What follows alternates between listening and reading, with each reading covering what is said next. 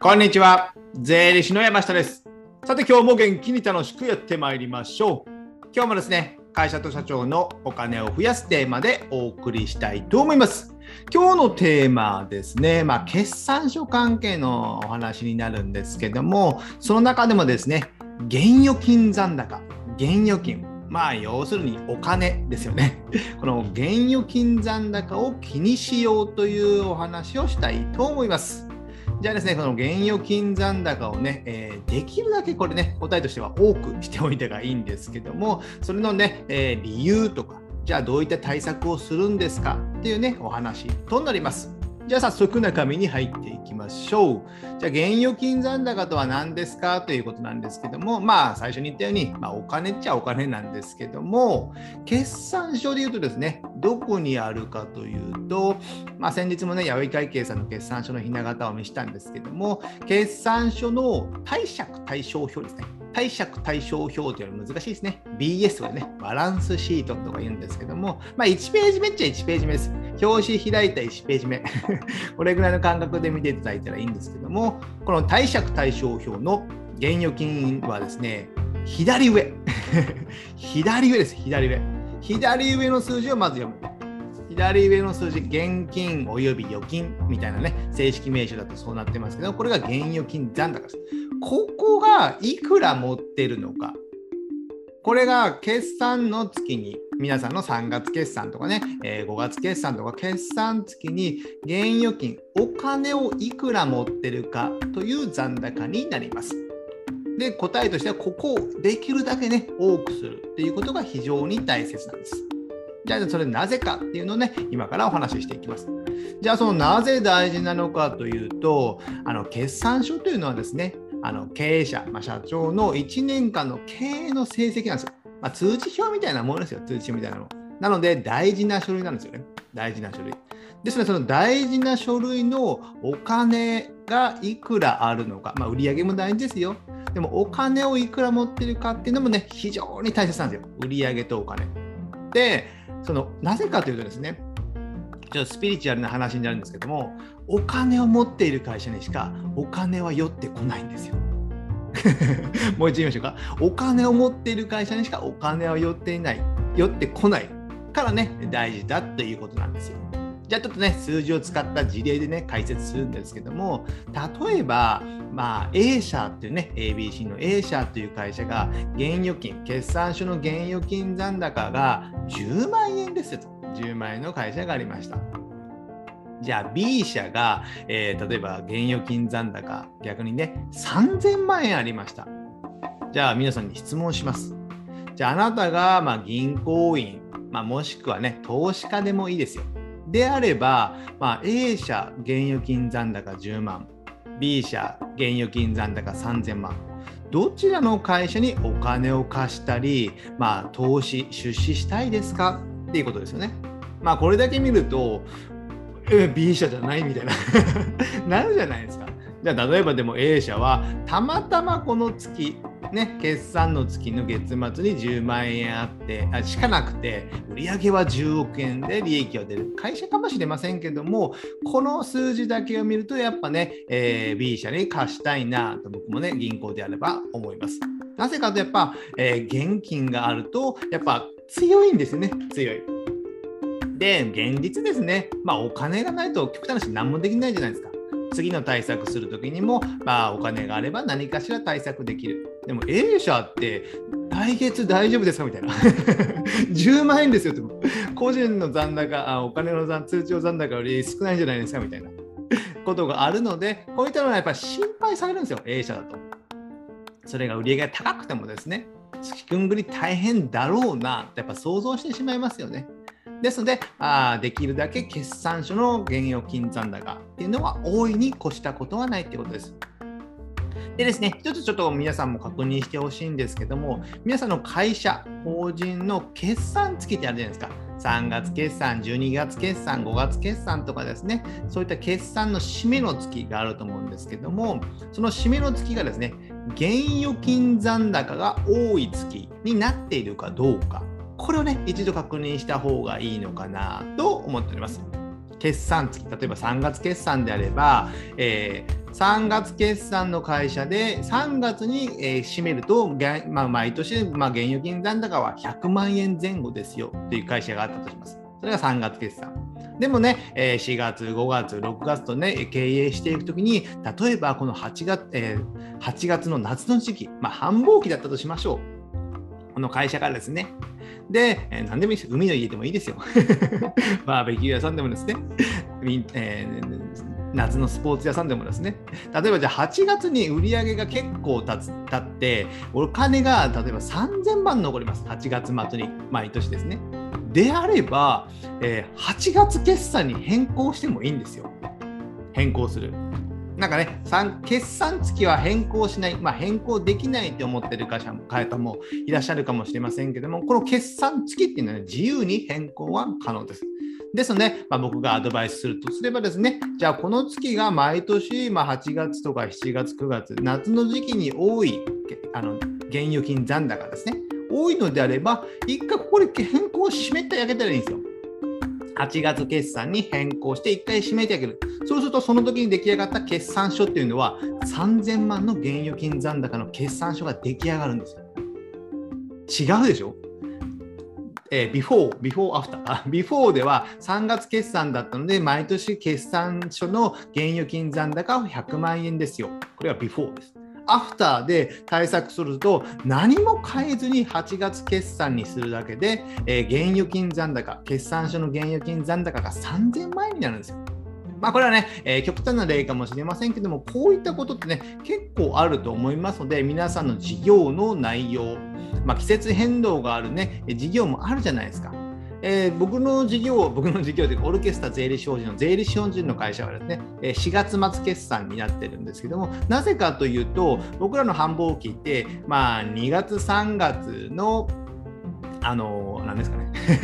確定申告か。確定申告あるじゃ個人の確定申告は2月、3月にありますよ。そしたら3月に確定申告して、じゃあ3月締めて4月にね、売上請求するじゃないですか。請求する。3月に入って、あ4月に入って請求する。そしたら4月にお金が入金されますよね。お金が入金される。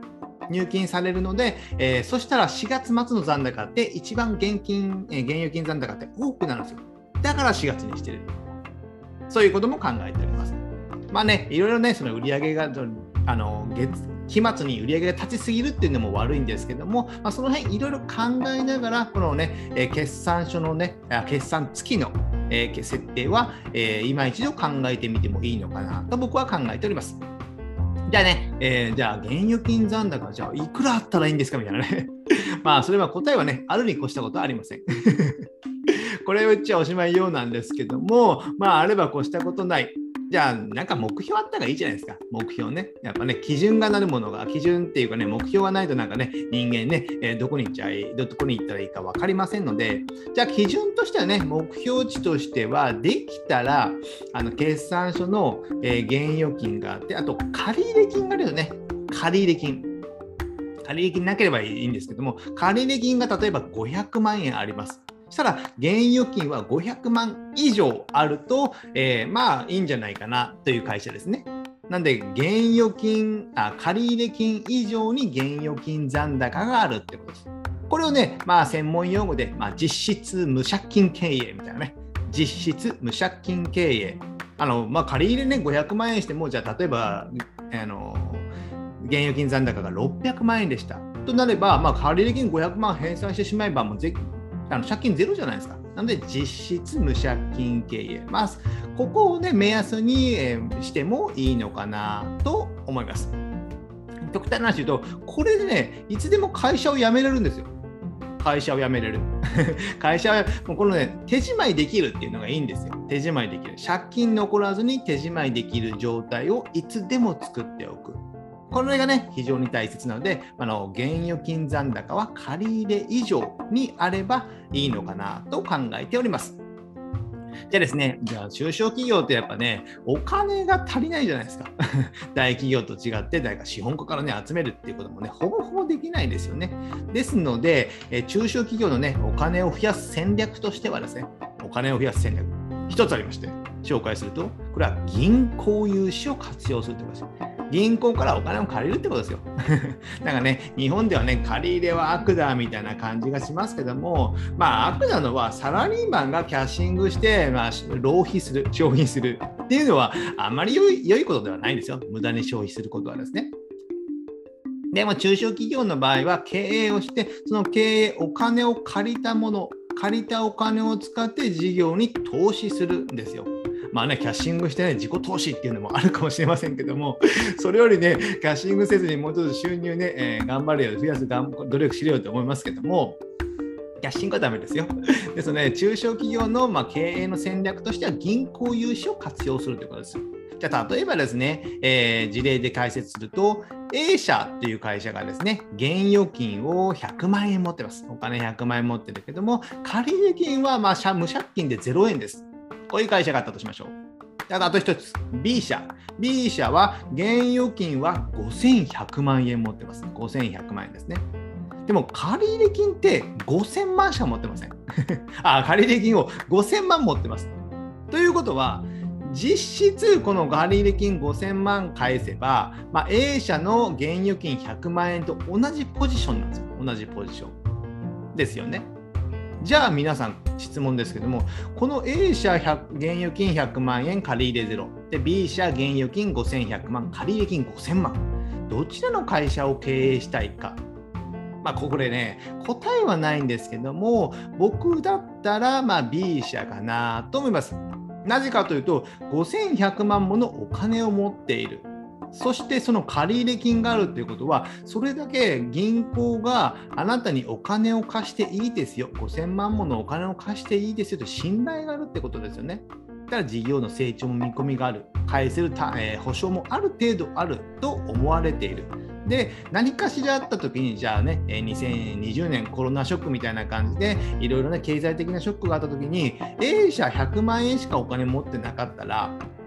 じゃ銀行から借りようと思っても、1ヶ月、2ヶ月かかったりします。支援金もらうのもね、えー、何かしらね、1ヶ月、2ヶ月かかります。そうすると、家賃を払えない、人件費を払えないっていうことが起こり得るんですよ、A 社の場合。でも B 社の場合は5100万円も、えー、お金を持っていますので、なんとかね、なんとかまあ事業規模にもよりますけども、まあ、3、4ヶ月はね、楽に生き延びれるっていうことになりますので、ここはね、えー、戦略としては銀行融資をしっかり活用するっていうのがね、僕は、えー、正しい経営のあり方なのかなと思ってます。ただね、コモンゼリさんはね、結構ね、このね、銀行融資返済しろ、返済しろっていう方が結構多いんですけどもね。まあ、それは余談ですけども。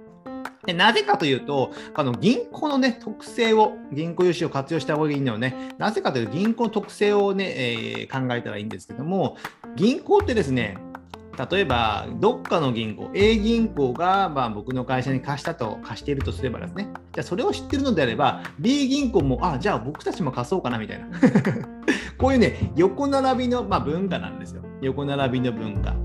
ね。じゃあ投資家もね、じゃあ A さんという信頼できている方がそこの会社に何かしらの投資に1000万投します。じゃあ僕はあ A さんって信頼できてちゃんとお金も持って稼いでるよな。であればあ僕も投資しようかなと思うじゃないですか。じゃあその会社に僕も100万円投資してみようかなと思いますよね。だから投資家とか銀行もお金を持っている人、お金をま貸したり投資する人は同じ会なんですよ。まあ、横並び的な部分ありますよね。ですので、つまりを言うと、えー、最初のスピリチュアルな話になるように、お金があるところにはお金が寄ってくるんですよ。スピリチュアルにまとままとまりましたね。ということでですね、やっぱね、えー、お金があるところにはお金が寄ってくるということで、やっぱ、えー、お金を借りてでも持っておくっていうことはね、僕は非常に大切なのかな。まあ、変なところは借りちゃいけないですよ。銀行とかであればね、金利1%とか2%ですよ。安いもんじゃないですか。ね、その辺も考えて経営していただけたらなと思います。あとね、えー、僕の対策としていろいろやってるのは、まあ、支払いを遅くする。決算付きの、えー、またぐときには支払いをちょっと待ってもらうとかね、無理言ってね。それで現預金残高は支払ってないということなので、えー、例えば4月30日決算であるのであれば、5月1日払いじゃいいじゃないですか。じゃあ4月30日の現預金が、じゃあ例えば500万払うのがあるのを、えー、500万を4月30日に払うのと、えー、5月1日に払うのと、決算書の現預金残高は500万変わってくるんですね。変わってくる。ですので、そういったものをするっていうのも、まあ、えー、小手先のテクニックかもしれませんけども、あってもいいのかなと思います。あと、先ほど言った借り入れをするとかですね、銀行融資をする。あと、なんだかんだ言って、個人からお金を貸す。まあ、じゃあ、例えば会社の現預金残高が少ないってことは、会社がま利益が出てないって可能性も大きいんじゃないですか。でしたら、一時的に個人からお金を決算期末に、え、お金を貸す。3000万あ300万とかでも貸していいじゃないですか。そしたら会社の決算書というのは、えー、現預金残高が多く見えるからですね。こういう考えもね、えー、テクニック的な部分でありかなと思います。あとね、無理な節税をしない。無理な節税をしない。やっぱり、ね、節税するっていうことは何かしらお金が出るってことなんですよ。それからね、えー、正しいもの使い方があればいいんですけども、それを無理に節税をすると、やっぱお金が出ることが多いですので、えー、まあ僕もこのね、え、テーマで話そうかと思いますけど、ある一定金額以上 儲かってないと、あんまり節税しても意味ないんですね。ほとんどお金は残りません。ですね、そういったものもね、無理な節税はしない方がいいのかなと思います。じゃあ最初ね、最後ですね、えー、コラム的なものでですね、まあ、投資家の目線で考えればですね、まあ、現預金って本当はありすぎてもいけないんですよ。よくね、昔、アップルが現預金残、アップルやグーグルとかね、現預金残高持ちすぎてるみたいな感じで、投資家から言われてたんですけども、あれはね、投資家としては、さっさと次の投資をしろよと。そんなね、何兆円もお金持ってなくて、何千億か投資して、次の利益埋めようってことですよ。あと、そしたらもう何兆円持ってるなら、俺らに配当しろと。株主に配当しろっていうところなんですよ。ただね、中小企業ではね、株主イコール、まあ、社長、ほとんど100%なんで、えー、あまり気にすることはないんですけども、投資家目線を考えれば、次の投資と株主に配当しろというのがね、えー、株式会社の原原理原則なのかなと考えてます。じゃあ最後まとめになりまして、決算書の現預金残高をね、超気にしてください。超気にすることです。これは非常に大切かなと思う。僕もお客さんとの話するときは、現預金残高、決算書の現預金残高、期末に現預金残高が増えるようにいろいろ打ち合わせして、えー、検討していることです。で目標としては、えー、借入金以上に現預金残高を持てる。借入金があるのであれば、借入金が500万円あるのであれば、えー、500万以上、600万、1000万とかあった方が良いってことですね。で、決算期の現預金が多くなるような対策を顧問税理士さんとかしっかりこの辺は対策考えるということです。先ほど言ったように決算期を変更するとか、まあ、支払いを遅くするとか、いろいろ対策がありますので、まあ、小手先の対策でも、えー、いいかと思いますので、これをちょっとやってみたら良いかなと思ってます。じゃあ今日はですね、決算書の現預金残高について学んできました。じゃあ最後にですね、え、告知といたしまして、こういったお金や税金の話をですね、タイムリーに無料メルマガで配信しております。概要欄に登録のリンクを貼っておりますので、こちらメールアドレス1つで登録できますので、ご登録よろしくお願いします。あとですね、えー、Amazon の電子書籍である Kindle で電子書籍の、えー、電子書籍を出版しております。決算書関係の本は主なんですけども、こういったね、今日言った小さな会社の決算書の考え方、見方っていうのをね、まとめた本になっておりますので、えー、Amazon のですね、Kindle Unlimited というね、サービス使っていれば、すべて無料でダウンロードして、え、読めることができますので、こちらも読んでいただけたらなと思います。じゃあ今日はこれぐらいにしたいと思います。ではまた次回お会いしましょう。さよなら